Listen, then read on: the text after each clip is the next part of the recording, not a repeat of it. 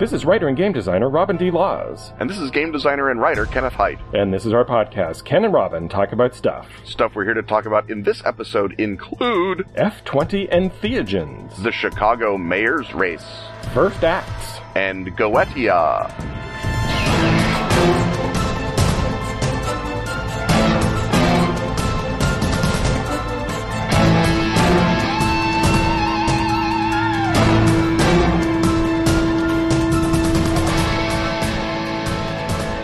Gasoline, hang gliders, marshmallows, spandex. That's the worst shopping list I've ever heard. I think you mean the best. Oh, you're talking about Mad Scientist University. I had a feeling we should be talking about Atlas Games at this point in the show. Mad Scientist University is a card game that's exactly like going back to school. Right, because there's an insane assignment and each player has to make it happen using a different unstable element like trying to find a willing sacrifice before the next full moon using a hang glider. Or write your name on the moon with beef jerky. Or find Atlantis with tongs. Beef jerky might be better for that. Probably. Uh, once everyone's mad plans have been hatched and their details described, the group's TA picks the best one. The TA can use whatever arbitrary criteria they choose. Without fear of being fired, it's just like tenure. That evil genius in training who's chosen wins the round. That sounds easier than the thing with a hang glider. Here's the great news. If you buy Mad Scientist University right now, Atlas Games will throw in the Spring Break expansion for free. That's 52 cards, perfect for helping you plan that truly unforgettable trip to Mexico. And if you're in the US, they'll pay for shipping too. Does Atlas Games hate people outside the US? Not at all. That's why they're offering cut rate shipping for those folks too. Now, just like a university essay, we will sum up by telling you what we just told you. In Mad Scientist University, everyone gets an insane assignment. Then everyone uses an unstable element to describe a mad plan for making it happen. And then the TA picks a winner. And when you buy it right now, you get the Spring Break expansion for free. Do you think they sell giant robots at sandals resorts? If you're playing Mad Scientist University, you get to decide that for yourself. To learn more, visit atlas-games.com slash Ken and Robin dash MSU. That's atlas-games.com slash Ken and Robin dash M like Mike, S like sugar, U like union. Or follow the link in the show notes. Yeah, that's the way to do it.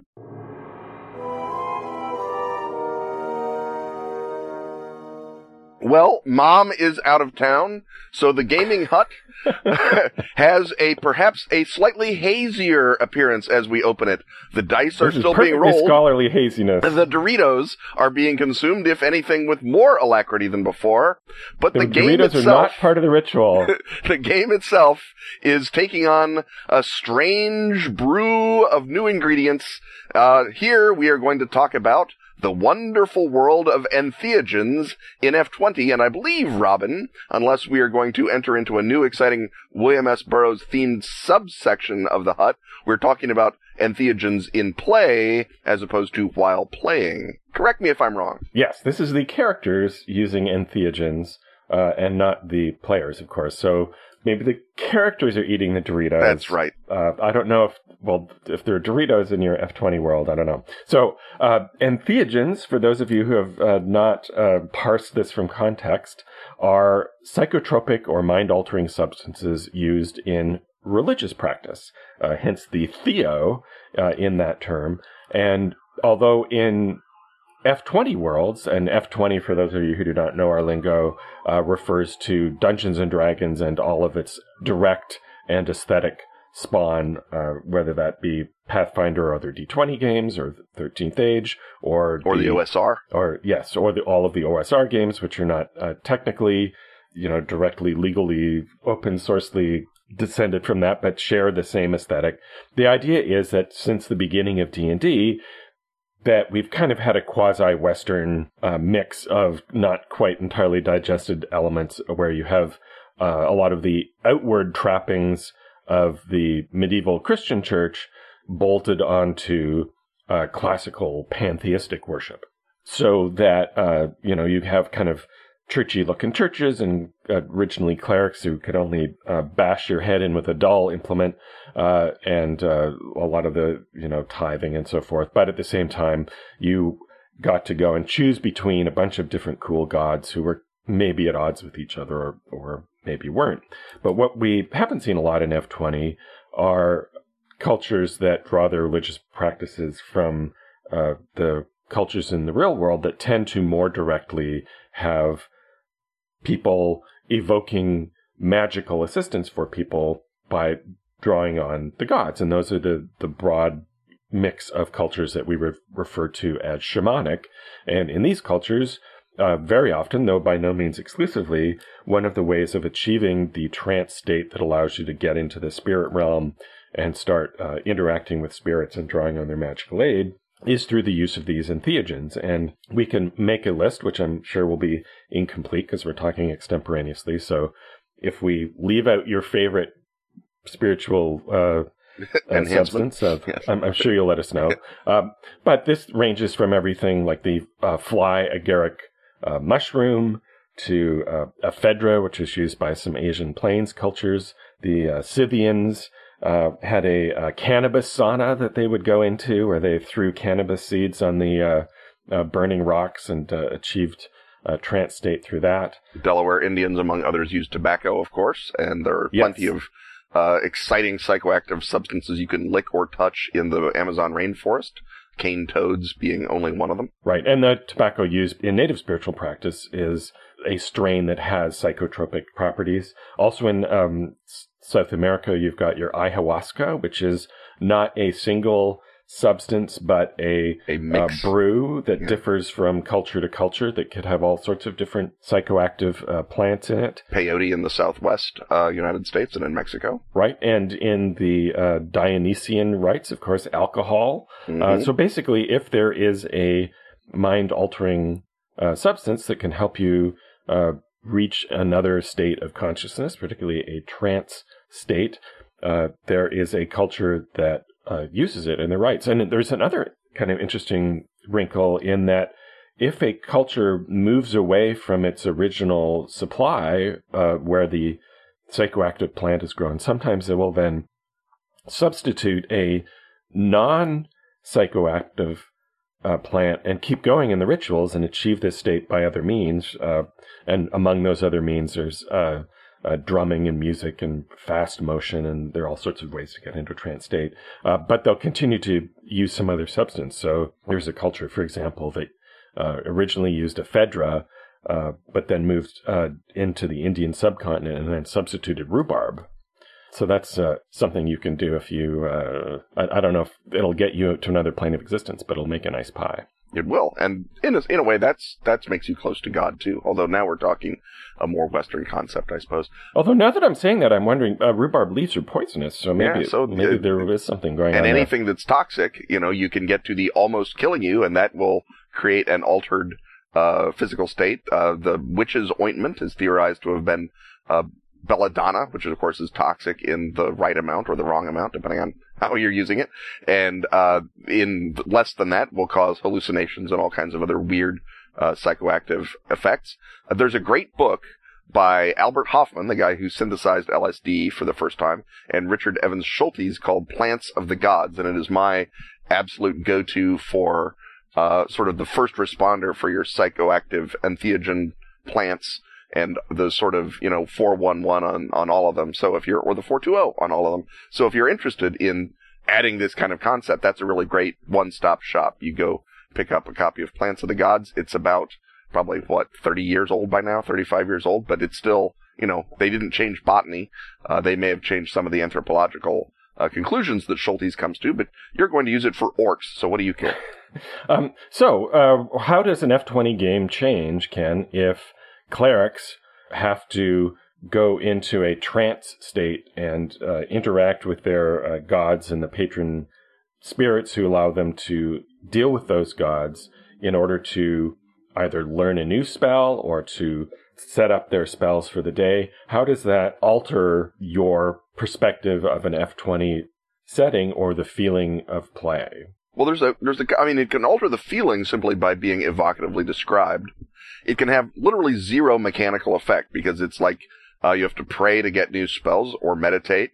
And sure enough, you can pray or meditate uh, for your eight hours or whatever it is. And then you say instead of that, you have to, you know, uh, drop some sacred shrooms and talk to the vegetation god, and he will give you your new spells.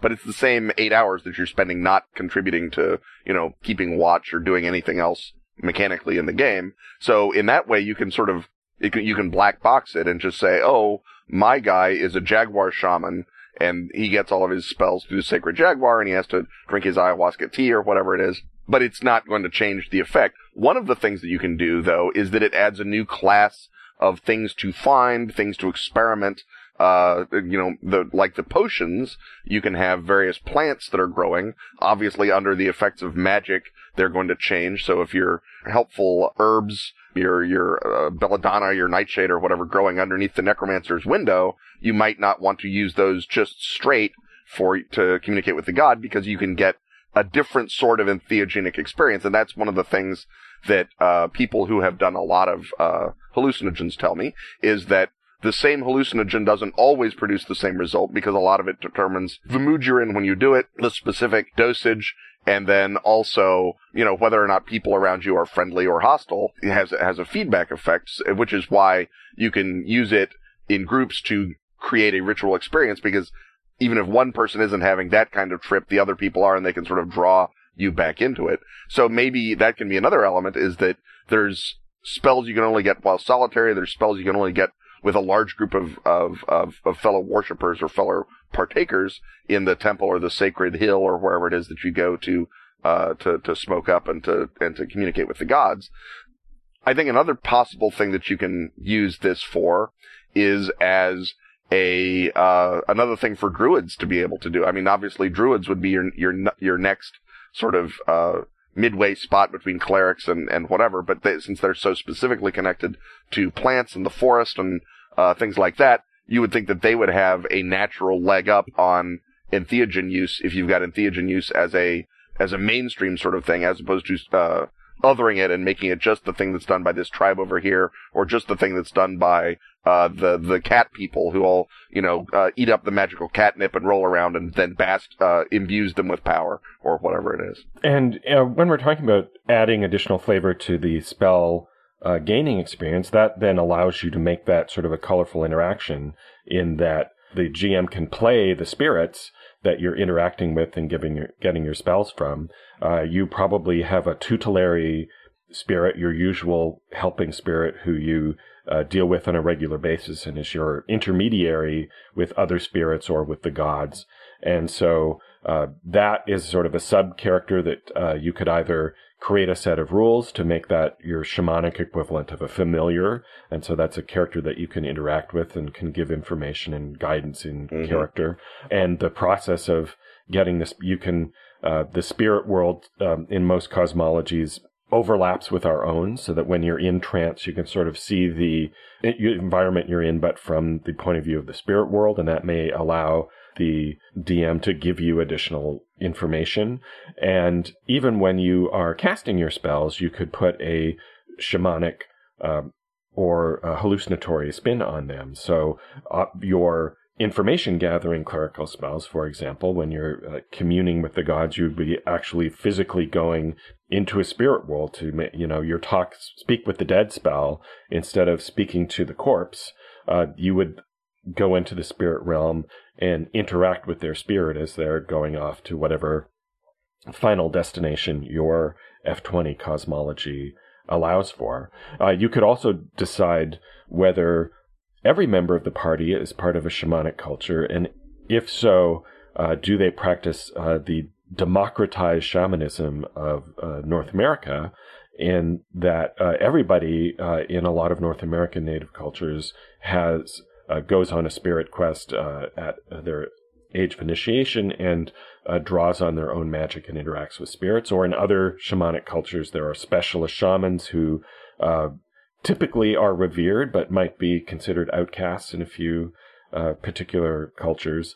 Uh, but if everybody is sort of part of this culture, if your whole world or area or region has this approach to dealing with the gods and with magic, you could then, you know, join everybody into a morning ritual and that ritual could then convey a group benefit. And so you could have a, another layer of mechanics where each morning you would decide, well, what group benefit are we going for this morning?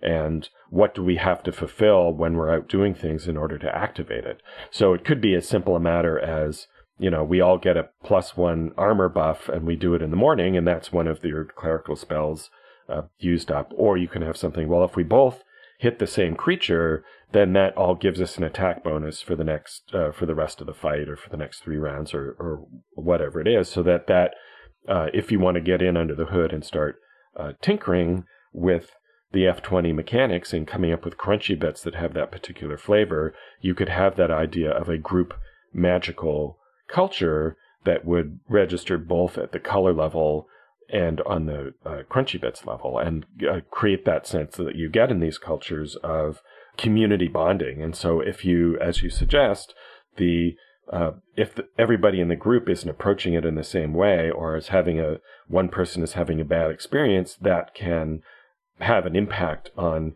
the sort of magic you get or the experience you have or it can be that if you open up the spirit world and there's all these evil spirits all around that may tell you that you, a you're in trouble but B, once again, that can give you information that can lead you to uh, the evil sorcerer. But in this culture, the sorcerer is someone who is not just memorizing abstract formulae and drawing magic out of uh, the energy spheres, but they are trafficking with or have trapped a lot of spirits. And so that when you, uh, you know, for example, when you perform detect magic, uh, you can tell what magic is operative because you can see and even talk to the spirit that's hanging around, keeping that magic going. So by having entheogens and a shamanic perspective, you're changing the way the cosmology works, at least from the point of view of the characters who are uh, using it. And I think that offers a lot of interesting ways to make magic more interactive and personal. You can, when you cast a detect magic spell and you see that there's a uh, you know, a circle of protection somewhere, you could talk to the spirit of the circle of protection and it's protective. It's not going to be a little guarded about why it's there, but you could maybe get some interesting information out of it. And so that makes uh, previously abstract things into characters you can talk to. I like I like the notion that um, uh, the Samoyeds and the and the and the Siberian shamans are uh, are, are all Gygaxian old school, uh, uh, strict class separation, but then the Athabascans and the Siouans invent uh, RuneQuest as they come across the Bering Land Bridge. I think that's terrific. Um, anyway, uh, you can certainly, all of that is, is, is a, a great idea. I think you can, uh, more rigorously formalize it. You could have a, a, a, thing where as you get certain levels of cleric or druid, the act of uh, renewing your spells uh, entheogenically gives you maybe a number of questions you can ask of the spirits in a divinatory fashion. Um, it may give you a buff that you can pass on to another to another player if you're playing uh, if as in F20 normally is you've got a fairly strict uh, gatekeepy sort of uh, or it could give um, the the possibility that if everyone is part of the same uh, plant cult or I guess animal cult, because obviously you can you can get it from animal poison, which raises the interesting question of what sort of shamanic experience do you have uh, for um, you know taking uh, very much distilled black dragon acid or something. Uh, there's all manner of, of, of poisonous things in the F20 uh, bestiary that can be licked or touched or um, uh, distilled down to when they only mostly kill you. Um, so I think that's a whole different batch of of, of uh, questions that you can answer in your own game design. Right. So you're you're not restricted to the no, real life no, you list of entheogens. You can create fantastical yes. entheogens, and it could be that you know all of these potions, as you suggest, that if you keep them in their suggested dose, they give you the magical effect. But if you distill them down, they may give you revelations or allow you to enter the spirit world or do other things. So that then becomes a, a resource management question is do we save our potion of giant strength to use uh, in a fight the next time the ogres come along, or are we going to uh, try and use it in this ritual in order to uh, interact with the spirits of the giant stronghold and maybe convince them to give the uh, giants who are abusing their stronghold uh, a bit of a hard time and give you an edge that way. I think another thing that you can use when you're talking about the shamanic notion of communicating with these uh, uh, other spirits that were cast, this can help you solve one of the, I think, one of the big problems with F20 in terms of my own, and maybe it's not that big to anyone else, but to me, a world that is littered with cursed magical items, right? Or broken magical items or potions that just, you know, make you grow a giant gnoll arm and beat yourself with it or whatever. These sorts of ridiculous things that are only there to provide some sort of notional play balance, I think can be much more interesting if you imagine them as things that have been uh, their connection with the spirit world has been broken or tainted in some way, and you can either just go into the spirit realm with a sufficiently high level cleric or druid and repair that by offering the, the, the item to a spirit as an adopt item, and then the spirit sort of restores it. Or you talk to the spirit of the item and you say, who hurt you, man? What's going on? And he's like, no, I want to be a good ring that lets you be invisible, and I don't want to attract Nazgul, but I was, I was, I've been badly beaten up and cursed by this horrible, uh, beholder spirit that's floating around all the time. And if you guys could take care of that beholder, then I'd be the best darn ring you ever did see, and I'd be able to fulfill my proper spirit function and, uh, and, and help you, you know, navigate through these misty parallel passages of the shamanic realm or whatever it is. And so you have a way to uh, fix these items so you're still not just putting everything on willy nilly necessarily, but you have a story based way of dealing with these, uh, the, the presence of, you know, a cloak of acid eating or, or something idiotic. Uh, rather than just save it and throw it on an orc next time. I, I think it's just so much better Right. and makes the world suddenly seem more reasonable, even if it's the same nonsensical hippogriffs and uh, half elves world that it was beforehand. Uh, I, th- I think that creating a in-game cosmological explanation for all these broken artifacts and broken uh, magic items will pay huge dividends in making the world feel rational, as well as, as you point out, always giving the GM another nice little character bit that they can do, and each uh, problem with a with an artifact can lead you to another element of the story that the GM maybe wanted to salt ahead anyway. Right, and if you separate the beholder spirit from the ring that it's cursing and manage to save it, well, you can then loose that beholder spirit, depending on your ethics, on the main magical item wielded by the uh, the orc king in the next encounter. And so once you get the beholder spirit to infest his magical sword, that gives you a bonus or gives him a penalty, I guess, uh, that enables you to overcome him. And as you suggest, this then creates a reason which is otherwise sorely lacking for the profusion of cursed items, right? That, that just cursing somebody's item by attaching a fell spirit to it becomes a pretty common thing. And, you know, you might even add, uh, you would obviously add clerical spells that allow you to attach and detach spirits from physical objects, and then you would have a list of the different spirits and what they did to those objects. And so, uh, you know, when you cast your identify spell, one of the main things you're identifying is not just what the spirit is in the magic item that makes it work, but what's the tapeworm spirit wrapped around it do, and how do you get the tapeworm spirit off, and can you transfer it uh, to something else? And that um, adds another sort of dimension to the idea of the thief character who's always messing with everybody else's stuff. If, if he's a, a shamanic thief, he can then, you know, stick a tapeworm spirit on your magic sword and then ask you a toll in order to take it Yeah, off again. although perhaps we don't want to be encouraging uh, F20 players to come up with new ways to screw with each other using entheogens because that's when the cops get called. yes, well, I, I'm not saying they're already encouraged to do it by the nature of the being an early F20 player. But uh, here's a more creative way to be a, Here's a, a dick about uh, it. Well, there you go. We're nothing if not a full service podcast, I guess. Uh, well, and once we've come to that, I guess it's time to move on to the next segment.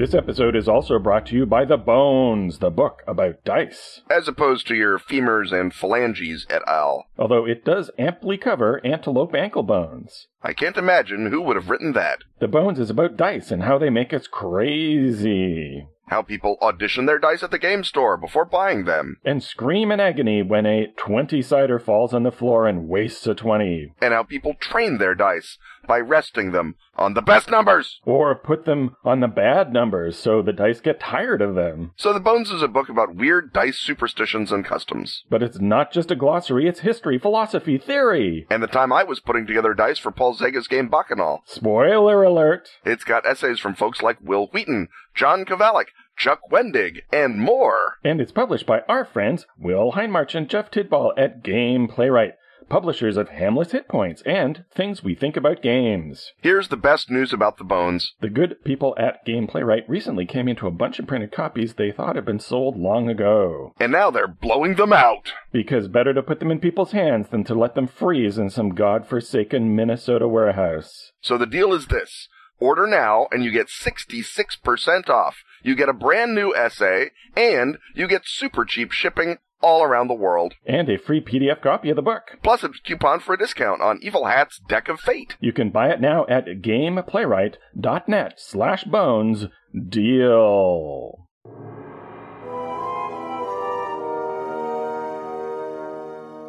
The clash of opposing worldviews, the grim susurrus of confirmation bias, and this handy gavel I have here to bang on the table suggests that we've once more entered the ideologically divided confines of the politics hut. And those of you who are longtime listeners to the podcast know that we got a surprising amount of mileage out of Toronto municipal politics. I don't know if it was that surprising. I, I think the world came together. That story went on a lot longer than any of us would have guessed when we started. That's because true. It, it, we forget in retrospect, but the very first segment was about him possibly losing the mayoralty over a fifteen hundred dollar uh, campaign, an undisclosed campaign. I guess, like all great epics, it seems inevitable uh, in in retrospect, but at the time was a was a revelation from the gods.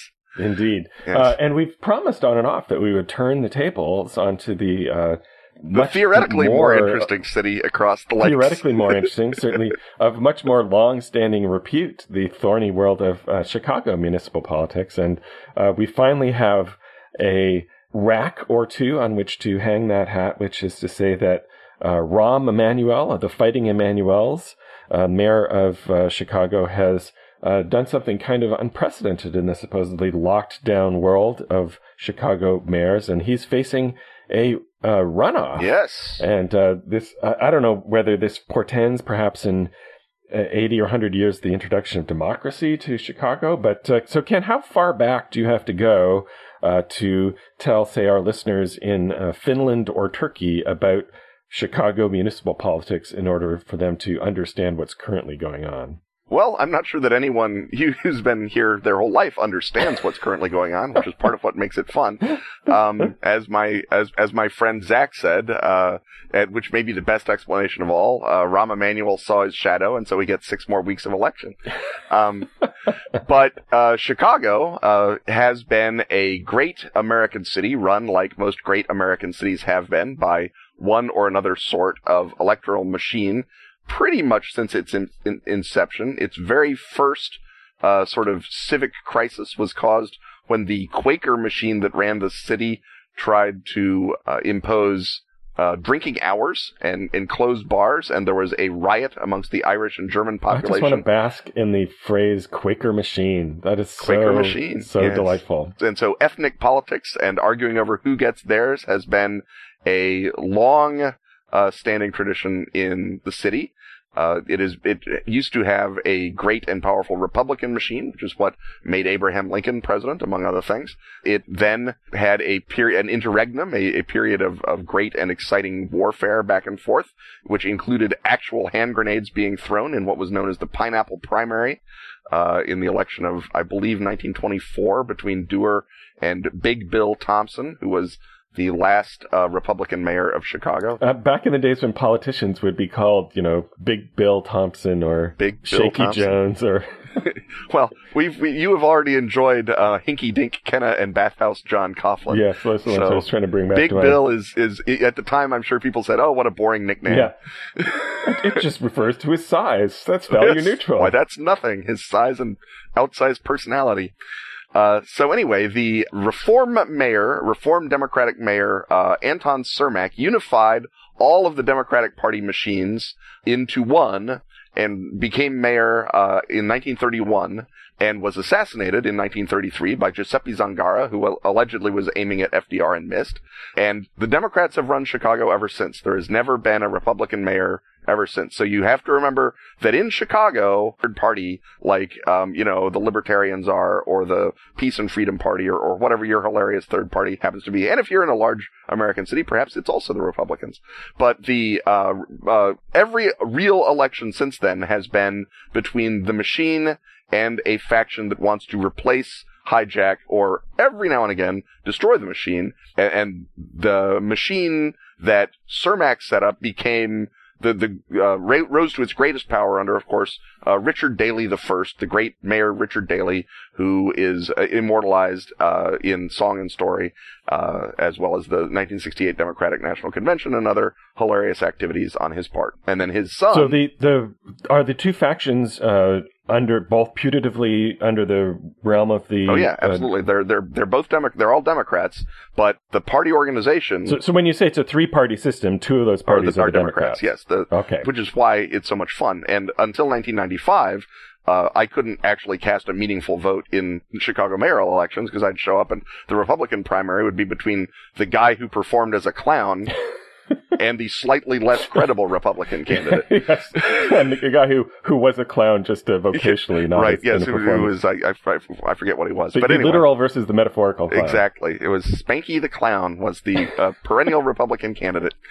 So anyway, it was uh, it was a, an exciting exercise in civic futility to watch the, the lines up for the for the uh, primaries because I live in the Great Fourth Ward of Chicago, which because it is a lakefront South Shore ward, uh, and includes a big chunk of the University of Chicago community, is a goo-goo ward, a more liberal ward than most wards in Chicago, and is therefore often a battleground between the machine, which is strongest in uh, the, uh, the, the the near west, near south, and north sides, uh, versus the, the the the goo-goos, who are usually the the strip of Hyde Park and the lake for, and the lakefront liberals uh, along the north side in like Lakeview and uh, and places like that. So, so people who vote for the machine are voting for the machine because they uh, receive its patronage. Well, they either they receive its patronage or they recognize that the only thing worse than a Chicago Democrat running uh, a city is a Chicago liberal Democrat running a city, because you then get none of the advantages of actual representation, and you still have uh, and and you also get none of the advantages of anything working. We had a, a great interregnum after the death of, of, the first mayor, in which there was uh, Mayor Daley, in which there was a lot of mayors who tried to sort of reassemble the machine to one or another degree of success. Mayor Byrne probably was the, the was the most capable of those, Jane Byrne.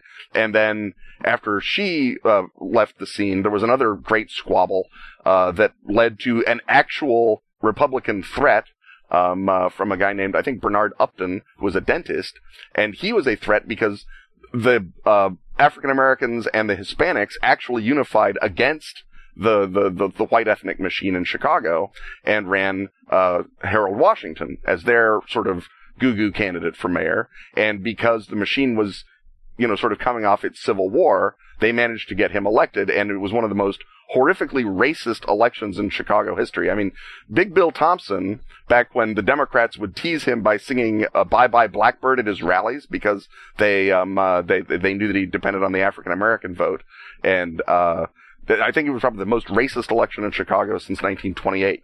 Uh, that was the, the people would go around and stick uh, watermelon stickers on lampposts and things with the with the no slash through them uh, to to say where they didn't want Harold Washington to be pre- uh, to, to be mayor, and it was just god awful. And he won, and then he died in office, and there was another interregnum. And following that, the second Mayor Daley, Richard M. Daley, uh, rose and sort of reunited the the old ways and uh, ran the city pretty much from the time that I got there. So I guess 87 election or or 88, 89, right around then. I, I think I got there before he took over. So he, he ran it until he left office in 2011 and was replaced uh, by Rahm Emanuel. And he he resigned. He did or not resigned. He simply said he wasn't going to run again. And everyone was wondering what that meant. And then Rahm came in, and there was another fairly contested primary because the machine didn't really know who it wanted. And lots of people thought that this was a good point of weakness to sort of insert their own guy in. Right. And and Rahm's background is he was a uh, was chief of staff for for Obama. For Obama, and he was um, uh, the head of the uh, Democratic.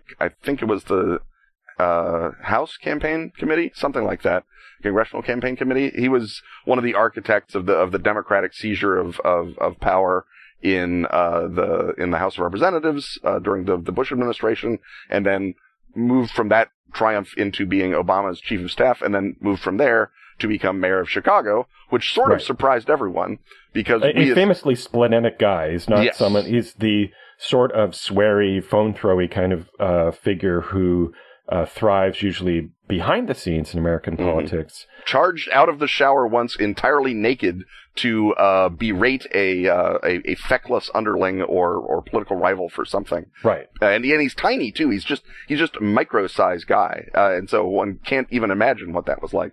Although I'm sure that uh, many Chicagoans have imagined what that was like. Right. And I'm sure an inspiration for many of the scenes in Veep, which is why that show is the one show about American politics that I can watch because it bears a closer resemblance A to the actual. American political sys- system than does House of Cards or, or uh, West Wing.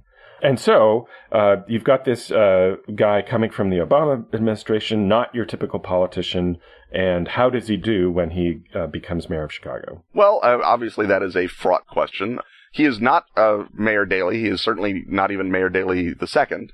Um, in terms of being able to unite the machine underneath him, the machine right now seems to be going through one of its periodic fallow moments, which is why one of the reasons he's in a runoff instead of getting an overwhelming reelection. So is he is he machine or is he idealist? Oh, he's um, Rahm is machine. Rahm is, is is very much the machines guy. When he came back to Chicago to run, there was a little tiny matter of him not legally living in Chicago, and apparently you have to live in Chicago to be the mayor of Chicago, which is one of our little quaint be. beliefs. And there was a fairly impressive lawsuit mounted against his ability to be uh, a candidate for mayor, and that was pretty clearly like the shadow place where the machine was deciding do we want this guy and where Rahm was making whatever offers he was going to make. Uh, Rahm is absolutely the machine's guy now. Um, very much because they don't want another interregnum, uh, in which you could get, you know, a Harold Washington. You could get a reforming mayor from the goo goo wing of the, of the Democratic Party coming in. So um, why did he w- wind up in a runoff? Is that a sign of a resurging uh, uh, reformist uh, wing? I, I think it's more a sign, as I say, of a weak machine at this at this point. I think a lot of uh, the guys who uh, wound up coalescing under him in 2011 were not super happy. Rahm also is coming in to power in a time when Chicago does not have the vast fountainhead of largesse that it did, so the machine is less able to provide patronage for some of its uh, vassals. And also, he ran uh, into a fairly serious uh, crime crisis and a hugely serious pension crisis and decided to do something about the pension crisis, which angered both the cops, which made the crime crisis worse, and the teachers union. And he then took to the streets against the teachers union, but backed down at the last minute. He did not continue with his, his plan to basically break the teachers union on, on a millstone because I think he did not think that he necessarily had the full support of the machine to do it. And that made the teachers union very, very angry. And for a while, it looked like the, the uh, head of the teachers union was going to uh, run against him as the candidate of the goo-goos. But she developed, uh, I think, cancer, some sort of uh, very bad health problem, and was not able to run. And so they, uh, the, the goo-goos looked around and they found a guy named uh, Jesus Chuy Garcia, who is a uh, Cook County commissioner. Um, and uh, because the county and the city have parallel bureaucracies, so that they can uh, maximize the pelf uh, the, involved. And uh, Garcia managed to come in second in the runoff, with Emanuel getting not quite 45% of the vote, I think, which is a crazy slap in the face to the machine. And it's not just Rahm, because you could say, oh, well, it's because no one likes Rahm because he's a, a nasty-minded little um, uh, cursing guy. But pe- people like uh, Dick Mell, who was the the reason that Rod Blagojevich existed at all is that he was Dick Mell's son-in-law. Right. And Rod Blagojevich, other famously uh, colorful Chicago figure, just to recap for those uh, not I- I- steeped. in- indicted uh, Illinois governor and the guy who attempted to sell Obama's Senate seat. Uh, when Obama became president, he had to leave his Senate seat, and Blagojevich thought, "Well, I need to raise some quick cash to get out of this indictment problem. I'll just offer the Senate seat for sale, and Yes. that will that will work out really well that for me." possibly have negative repercussions if I'm already under investigation and perhaps someone's wearing a The, wire. the degree to which the Illinois Republican Party is feckless can be demonstrated by the fact that Blagojevich was able to beat the Republican Party in a statewide election after having been governor for one term. Uh, he was god awful, and the reason he existed entirely was that he was Alderman Dick Mell's son-in-law, and Dick Mell's daughter was also forced into a runoff in her own ward, in, in Dick Mell's ward. So, the, I mean, if the, this guy is the, sort of the, the, the core of the machine, he's like the, the William Marshal uh, of the machine, and he can't get his own ward delivered, that means it's not just Rahm. That means that it is I think a period where between the economic uh, downturn, between the huge pension crisis that is crowding out all other ability to spend money in the city, and just between you know the the, the fact that nothing human lasts forever and everything collapses, uh, you have a, a, period as we've seen previously in Chicago history where the machine is losing some of the the feeling in its extremities, and some uh, some fairly major figures were not able to, to get back in. Patrick Daley Thompson, the, the mayoral nephew, who is now the, the new hope of the dynasty after the son of uh, Richie said he was not interested in politics, having come back from, I think, serving in Iraq and deciding that there were many more important things than being, um, uh, helping people steal concrete. Um, and so, uh, uh, Patrick Daley Thompson was, is, is in a runoff. The Cook County assessor couldn't get he, uh, who's also the chairman of the Cook County Democratic Party, couldn't get his own guy as, as alderman. Um, and that has wound up weakening, uh, Toni Preckwinkle, who was my former alderman, who was ascended to the heights of, uh, the Cook County board. And she was seen as sort of the figure who could unite the factions because she was faultlessly goo-goo politically, but was good enough at her job to stay really sweet with the machine. And so it was thought that maybe she could be the machine with a human face or the reformer who could get things done. But now she can't get someone through a, an aldermanic election. So it's, you know, it, we're all in. We have no idea what's uh, going on, but I suspect it is that the machine is, uh, got lazy, got, uh, sloppy, and has gotten poor. So, do you see this as being like another cyclical thing where the machine is going to inevitably recoalesce the next time that funds start flowing in from the state or federal government? Or is this a move towards a post machine politics in Chicago? Well, there, the, the, always the temptation with everyone in political prognostication is to say we are living in new times that are different from the old times. We are living in a, a time of change when my unique perspective actually matters. I do not believe that anyone will ever live to see the end of machine politics in Chicago because, again, we've literally been run by the same machine with one or two interregnums since 1931. There is no prayer, I think, for democratic politics in the small d sense to really take hold until Chicago is just rapidly restructured or entirely restructured as a city, much less as anything else. Um, the, the pension crisis is not going away. It's going to keep pressure up on it. I think that we may be seeing a brief interregnum, but the machine will still have, you know, it'll have what it had, which is, you know, connections with the, the construction industry, police unions, uh, private labor supported Emanuel. Uh, there's lots of parts of the city that very much depend on a reliable sense of knowing who you know to get anything done. And if that changes, then none of those guys can make the, their parts of the city work, and they don't like that. And and that has been true, like I say, since 1931, and to an extent, since you know the Irish and the Germans threw the Quakers out in the 1850s because the the city has to function on this web of connections because otherwise it would be drowned under regulatory ukase the way that uh, San Francisco or, uh, or or other cities have been. Uh, it, it's it's entirely this sort of informal knot of connections that gets anything functioning at all in the city, and so I don't see it going away anytime soon. But I think it it would be it would it might be possible that we see a sort of a a, a Washingtonian interregnum, or maybe if Toni Preckwinkle can set her foot right, a a new um, uh, sort of unified field as everyone sort of realizes the pie is smaller, comes up with a new way to divvy it up, and uh, the the selected outcasts are thrown into the into the outer darkness, and the new uh, dogs sort of recreate the machine around it because that's been its strength over over time after time after time. Uh, Richie Daley's great ability was to bring the Hispanics into the machine and make them part of the machine, and that I think is another possible reason that uh, Chuy Garcia came sort of out of nowhere is because uh, he's obviously got a got a Hispanic constituency. So uh, your money is in Rahm to win the runoff. Rahm has, I think, another thirty million dollars to spend, some ungodly amount of money in his campaign budget. He's got President Obama who already came down and cut a big gooey uh, kissy face commercial for Rahm and we'll come back again if it if it needs to happen because the last thing Obama needs is is is Rahm to start remembering stuff. Uh, so that will split the black vote, and I suspect that uh, in April Rahm will will will will squeak it out. Um, although I would not have predicted, for example, that Dick Mell would would wind up with his daughter in a runoff. So I, I think it's going to be kind of interesting times, and maybe it will be get Rahm over the finish line and then that will actually the the stresses of who doesn't get campaign money may cause more fracturing in the machine.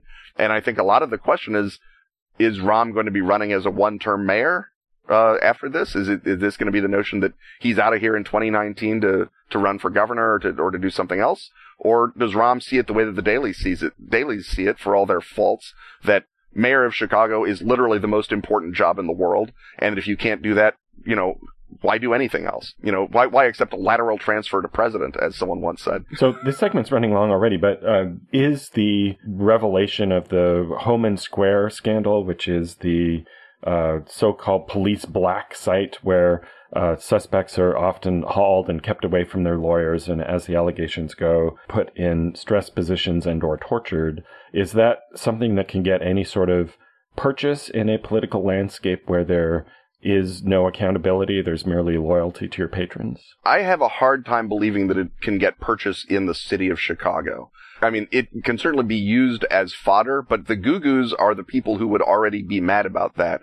And if this were a new thing, if we in Chicago had never, ever, ever had uh, every single precinct with a back stairs that people would be taken down to not go past the booking desk, um, if Bloody Maxwell, the the the um, 11th uh, precinct house, ha- had not had a basement that was literally lined with trenches, so the blood could runnel out while you were torturing prisoners in the 20s, 30s, 40s, 50s, 60s, and 70s.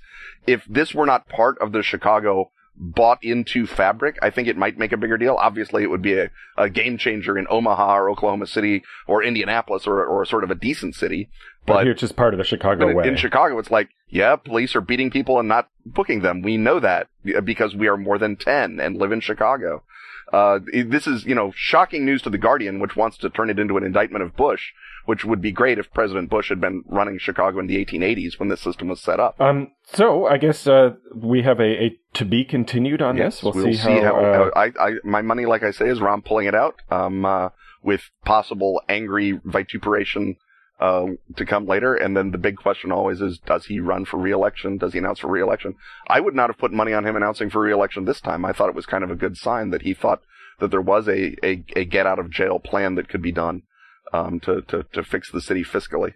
But, uh, maybe, maybe he had some, some sort of thing that didn't come through. Or maybe he figures that this time he's got nothing to lose and he's really going to break the teachers union. I don't know what's going to happen, but it, but I, I, my money is Rahm coming in. well, and that remains to be seen. It's time for our next segment.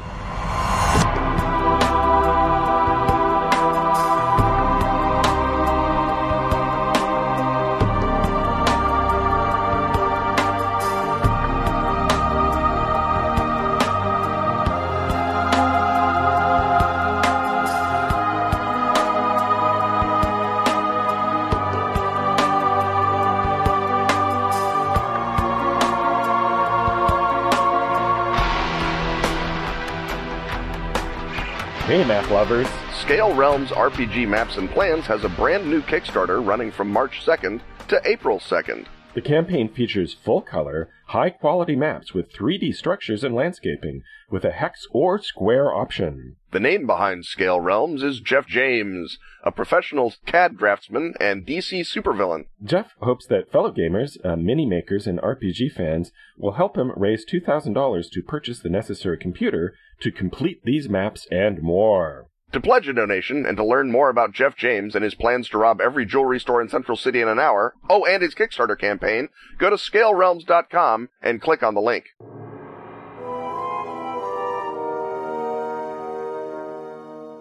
The chutter of IBM Selectric keys for some odd reason, except that it sounds better than anything else. Uh, the gurgle of bourbon for the obvious reason, and the um, uh, click of the desk lamp coming on tell us that we've entered the swank confines of the hut where we write in the good fashion of howness. Yes, it's how to write good. And given that great beginning, Robin, obviously you're going to talk about what a great beginning that was, and perhaps great beginnings in general. Or are you talking about something else? Well, we've talked about great beginnings in general uh, in a previous segment of How to Write Good, and this is uh, something we put a pin in for future discussion, and that is the uh, particular uh, sort of beginning in which the first act shows you the character's status quo.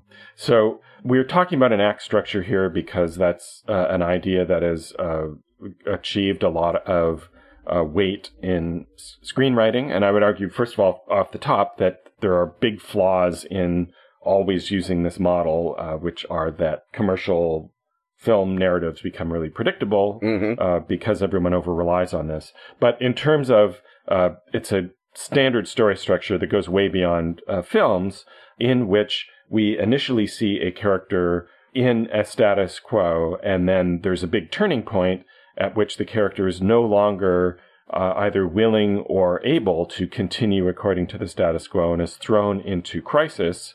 And that is the turn that begins this uh, either the story proper or uh, and we're going to look at the question of how relevant that is today. So in both of the big uh, Tolkien uh, novels, for example, in both The Hobbit and in uh, repeated in The Lord of the Rings, you start off with a section of the ideal status quo in the Shire where everything is peaceful and cabbagey and wonderful, and then uh, events intrude to require the protagonist to go on a heroic journey and to move from the beginning of uh, innocence to experience. Another very popular version of that these days is the sort of comedy structure uh, in which the narrative is about a man moving from man child to actual grown up, or I think even more trite, the uptight, isolated character who learns to loosen up and, and interact with the world. And so, quite often in both of those setups, where basically the status quo is portrayed as a trap that the character eventually has to break out of, event, uh, first of all, unwillingly, and then at the beginning of the turn that moves you toward the climax that, uh, willingly, uh, these are all situations in which you see the character's status quo. And the question is, how long now, as a writer, are you going to spend if you've got something where the character the character is confronted with the loss of the status quo and either needs to regain it or find a new, better, more tenable status quo? How long are you going to spend uh, setting that up? And so there, uh, I think, our attention spans have contracted as we've absorbed more and more narratives as a contemporary audience, and that you can get away with contracting that status quo more and more. And how much you're going to do that, of course, depends on the overall length of the piece that you're writing. If you're writing a short story, you might want to introduce the status quo in a couple of uh, paragraphs, whereas uh, in a novel, it might be a, a, number of chapters. But I know that since I have uh, many years ago swore to put down books that weren't really grabbing me, a number of books that I stopped reading are because the author is not moving quickly enough from the status quo to the story proper. Yeah, I think that a lot of it also depends on individual style because um, my ex- my example for this would be the mystery novels of P.D. James, which by and large, and obviously she's good enough that she played change up every now and again. But with P.D. James, what she would do is she would lay out what was going on in, in the in the setting, uh, wherever the murder was going to take place, and there was going to be chapters and chapters and chapters and chapters of this, and uh, Detective uh, Dalgleish might not be there at all, or he might be there writing poetry or doing something not detective-y for a while, and you build up the whole status quo, but James is introducing little elements into it that tell you the status quo is going to be endangered. It's going to be endangered. It's not stable. This is gonna. There's. It's not just all walking up by the windmill at night uh, with no uh, lights and no one around to hear you cry. So there's, all a lot kinds of of stuff going foreshadowing of the Yeah. of the act break. But it's not even a foreshadowing so much as laying pipe. I think uh, more clearly. Um, the, it's foreshadowing because it's a P.D. James novel. You know, someone's going to die, and you're always on the lookout for it. But to the extent that that's pareidolia, and to the extent that's P.D. James foreshadowing, I think, is an interesting question that maybe we don't have time for. But, you know, in some sense, the first act of a P.D. James novel can take up three quarters of the book because the guy doesn't even get murdered until two thirds of the way through. And so, if you're P.D. James, yeah, you can get away with that. Other mystery writers may, as you suggest, want to introduce it in one line. Um, Lord Selwyn looked out at his library and was happy. Then, you know, bang, he fell down with the, The poker rock in his came back. through the window, Right, and there's a exactly. seagull tied to it, and the Right. seagull said, "Nevermore." You will die, Yeah. um, Lord Selwyn, um, because you are an unconvincing protagonist, and we don't like your status quo.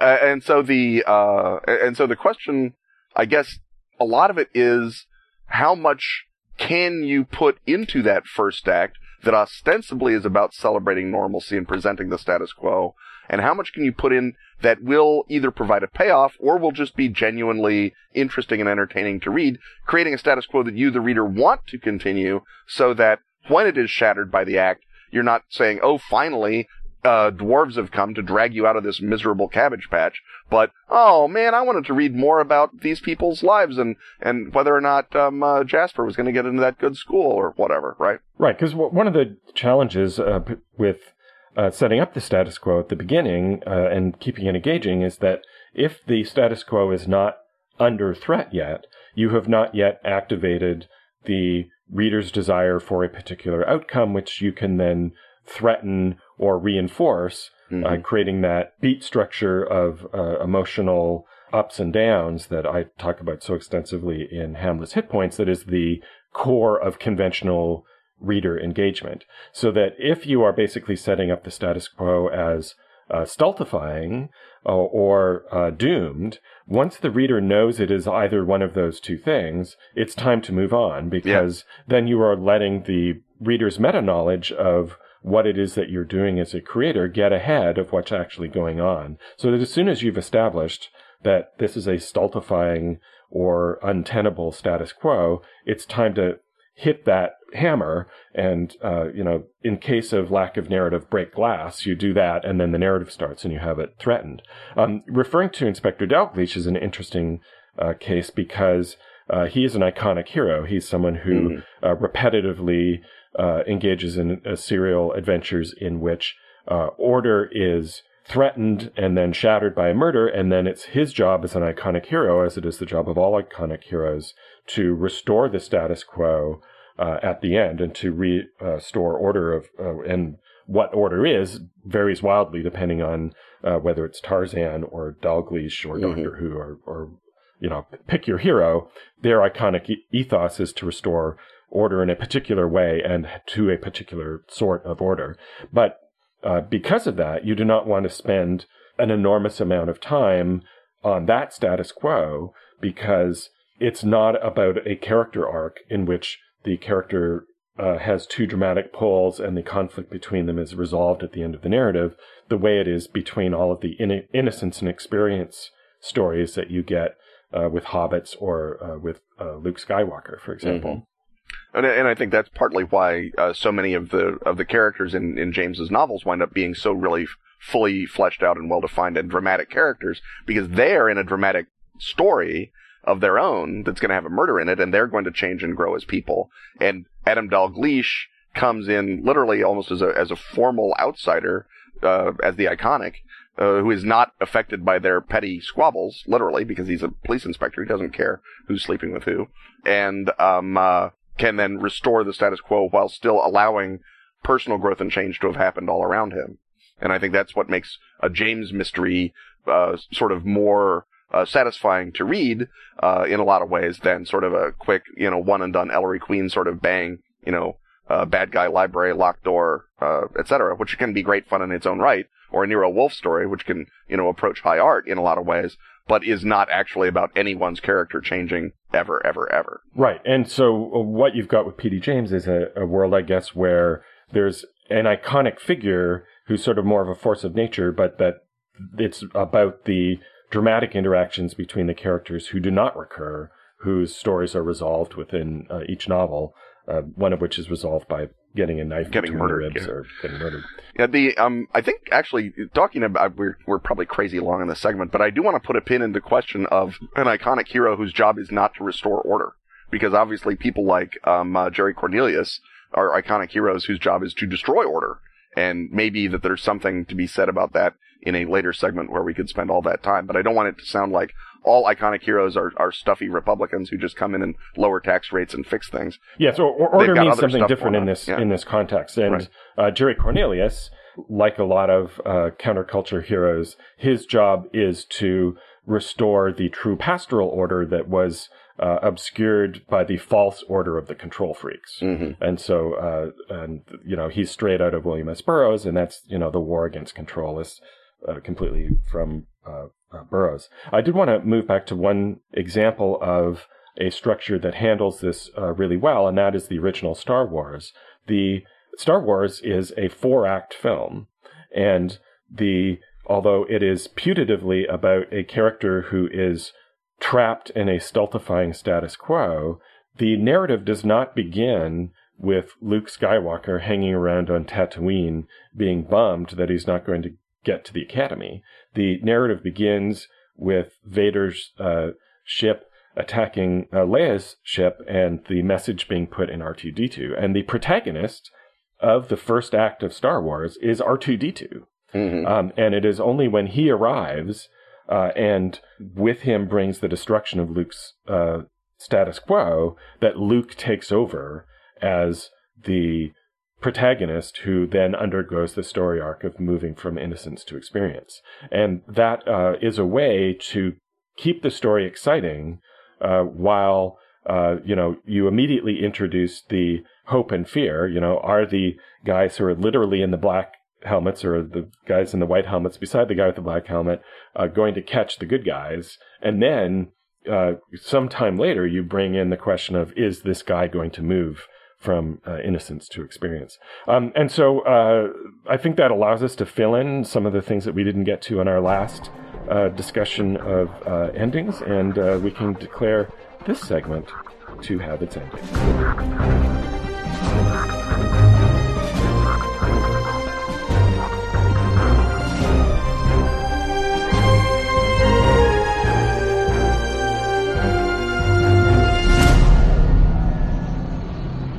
Creaking stairs that take us up into the second floor parlor of the consulting occultist resound with a particularly promotional spring in the occultist step, as he's here not just to tell us about Goetia, but about his Ken Writes About Stuff chapter on the Goetia.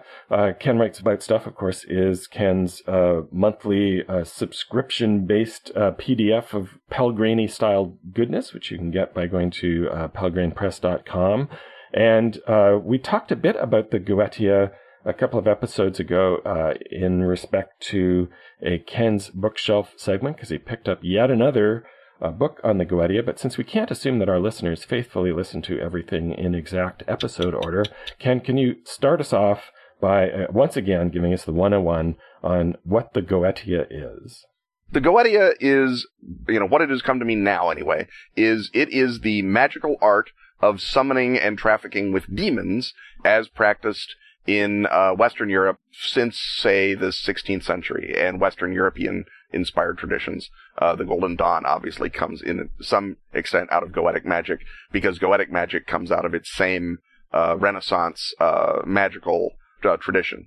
Uh, the Goetia, the word, comes from the Greek word for sorcery, which is handy, and that word goes, In this Uh, business, the more synonyms for sorcery, the better. absolutely. Do they cast dweomers with their Goetia? I do not believe that you cast Dweomers with your Goetia. I think that um, uh, you may or may not be able to cast uh, cantrips, um, or or possibly even let's see what what I want to say mantises, something like that. Um, but uh, I think Dweomers are right out. Uh, Gramarye, on the other hand, that's right in.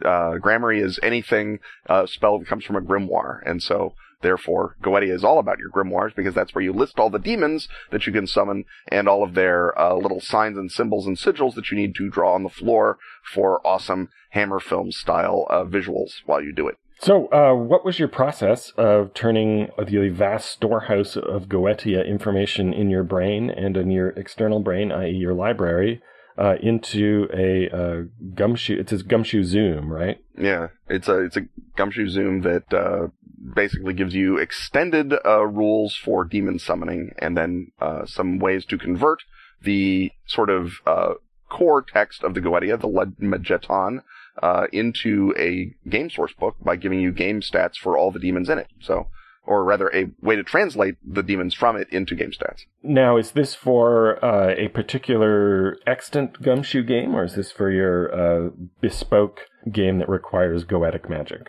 Uh, this is for any game that requires goetic magic. There's a sidebar about uh, overlapping it with the Cthulhu mythos. The magic is fairly similar to uh, Cthulhu magic. It, it requires a ser- success in a series of tests. Um, the Cthulhu rituals, if you'll uh, remember, involve a sort of extended contest against the inertia, quote unquote, of the of the entity. Um, in this version, I took that basic structure and tried to give each of the tests that you have to make its own flavor. So you wind up having to make five tests for a successful demon summoning, and that is the inscription test to draw the pentacle, the invocation test to call on a demon, the evocation to actually force it to appear, the constriction to make it do what you want, including Crucial not step. kill me, please. Yes, crucial step. Well, they're all crucial. That's what's fun about Right. it. And abjuration, which is get it to go away when you're done. Um, and uh, you can't really skimp on any of them, which adds a sort of resource management. What do we want to do? There's never going to be enough magic uh, points really to try it, so there's lots of things you can bring in from outside to to let you cast it. And it's basically trying to make a series of five rolls more exciting than just a series of five rolls, while adding lots and lots of flavor, and then setting up the possibility for those great sort of Carnacki or um, uh, Devil Rides Out stories where you're the poor bastards in the pentacle and the demons coming from outside. And maybe you're not a goetic magician. Maybe you're just a, a poor guy in a pentacle. Um, and it, it gives a, a nice, uh, extended mechanic for a pentacle defense, uh, as well. So that is the missing uh, bit or one of the missing bits from my ability to turn Carnacki into a gumshoe so- source book. So, uh, if you're going to uh, take all of these groovy, crunchy uh, mechanics and create a campaign frame that allows you to use them, uh, what are you going to go for? I was looking because I thought surely since 1967 or whenever it was that James Blish wrote um, uh, Black Easter, someone must have done a Goetic magic uh, fantasy series. No one has done it. Uh, the closest thing is John Whitbourn's uh, Dangerous Energy and similar stories, which are not Goetic but are demon summoning and are very important demon summoning elements. But there's just there there hasn't been any Goetic magic, so I think that you're sort of on your own. I would sort of start with that hammer sensibility, the Devil Rides Out uh, sensibility, and uh, Black Easter, which has a, a Goetic magician who's hired by captains of industry to do evil things. Sort of maybe mix that up with a little uh, Cronenbergian scanners, so that there's these um, uh, the, these uh, creepy goetists who are who are brought into the, the, the, the machinations of power politics and the machinations of corporate politics, and then go nuts. I mean, you've got a, a world full of, of evil people in expensive rooms summoning demons. I think that action can happen from there. You can certainly make a ring of necromancers a bad guy and a or of goetists, I guess. Necromancer is a um well, anyway, we, we have no time for grammar at this point. But Uh, we have uh, a ring of but not, necromancers, not grammar. right? Exactly. A, a ring of necromancers or goetists can be the bad guy, uh, or can be a bad guy in your Night's Black Agents game if you wanted to, or or even in Mutant City Blues, because you know what's more fun, as DC Comics discovered when they invented Felix Faust, than having superheroes fight demons. I ask you. Well, uh, if you want to break the whole premise of uh, Mutant City Blues, uh, go ahead and do so. I'm sorry. Well, the, the the premise of Mutant City Blues is that you can always figure out what's going on, and so introducing Right. magic to that totally turns that on its head. So, what I would go for, uh, the idea that you suggested is you are anti-goetic troubleshooters in the modern age, and you are uh, freelancers who are employed by uh, today's big corporations in order to protect themselves from uh, magical Goetic predation. Interference, So- like uh, like uh, computer security consultants. Yeah, so it's the industrial es- espionage goetic game. Is that uh, today that the supposed dangers of uh, computer security threats are really hidden from the world is the fact that uh, it's really all the magical protections or lack of protections that make things happen. So that when uh, Walmart has thousands and thousands of customer credit cards exposed, really the problem is is that that's a numerological attack that has Mhm. uh, exposed uh, people's uh, true numerological names to the ether and to demons who can prey on them. And uh, because, of course, uh, you know, our real names don't matter anymore. What matters are our credit card numbers. That's the true connection to someone's soul in an ultra consumer society. So your job is to find out, uh, you know, Walmart hires you to go and find out uh, who stole all the credit card numbers. And as they're busy, you know, talking to the uh, financial companies and getting people issued their new numbers. And when you're waiting for a new number, your soul is kind of adrift, and that's when demons can get at you. Uh, your goal is to then find out uh, of all those thousands of different uh, numbers who summoned the demon to get at somebody in particular, and can you go and save them, and therefore uh, save uh, Walmart's reputation at the Grand Cabal uh, that meets every year at the you know the Bilderberg Group is is really or the course Bohemian Grove with the yeah, giant owl. Bohemian Grove. That's with the giant owl. That's really where the uh, you know all the grand sorcerer's reckonings occur, and that if you're not holding up your part of the new world order by keeping the magic lattice uh, safe from outside predation, you're kicked out, and then that and next thing you know, you're Radio Shack. Right, and uh, and you have to be sort of a a, a grubby, um, uh, uh, unlicensed goetist uh, going around trying to solve crimes, uh, burn notice style. Right, and so. Uh, it's not particularly all that much fun, I don't think, to be taking part in all of the boardroom machinations. So you are the uh, high-priced, ultra-cool security consultant freelancers, or perhaps the security department. Uh, you know, you're you're the guys who. I, I, I guess it's more sympathetic to be the high-priced freelancers. I think it's uh, Mhm. darker and more satirical to be. You know, you are the uh, goetic The, the house, uh, the, the house goetists Of- for of Google um, or- Chase Manhattan or yes, something. exactly. The um uh, and and the the demons when you read them in the Lemegeton, they all have really practical sorts of concerns. Like you know they will um uh, they will uh help uh, you find uh, treasure or and that would be obviously revealing credit cards or they or they tell of of past things or they tell you about the virtues of herbs, which would be the ingredient for the new pharmaceutical that's coming on the market. And so these demons have these specialties that are being uh, you know, they, they, they have to protect their brand in the new era just like everyone else does. And so the demons can act as sort of this satirical mirror of the corporations that are also using the demons to mess with the other corporations. And the demons themselves are like, oh no, you don't want to call Astaroth. Astaroth is no good. Forneus, that's the guy you want to call because he's a million times better and he's, um, uh, he's a marquis and he, he, he can, uh, he's forms as a sea monster. So he's eco-friendly and he knows about the oceans and, uh, know, and lots of, uh, so the demons will have their own sort of marketing uh, approaches and making their own sort of offers, which are of course also about getting uh, the you know not necessarily the soul, but a a um, uh, a voting share, if you will, in human affairs, so that they don't get caught out like they have a couple of times. Uh, I think that that's that's another fun possibility. I think you can definitely look look at things like the laundry novels uh, by um, uh, uh, Charles Stross for uh, sort of a techno magic uh, frame to, to think about this sort of stuff in. And then also, the other great thing is that you can, like all good, contemporary gaming, you can use William Gibson's current events sort of, novels as, as the setting because it's all, uh, big industrialists flying each other around in private jets.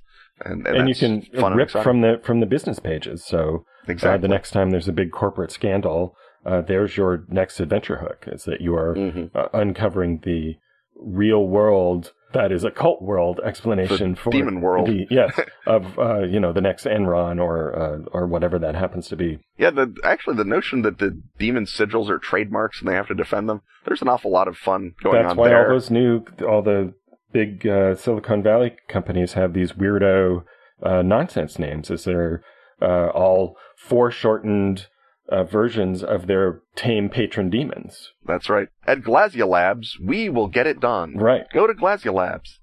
Yeah, no, actually, that's yeah, all kinds of fun. I, th- I think that uh, Goetia certainly you can introduce into a into a game that's that's historically set. You can use it uh, alongside uh, uh, uh, School of Night um, characters in the Elizabethan time because it's actually historically correct to do that.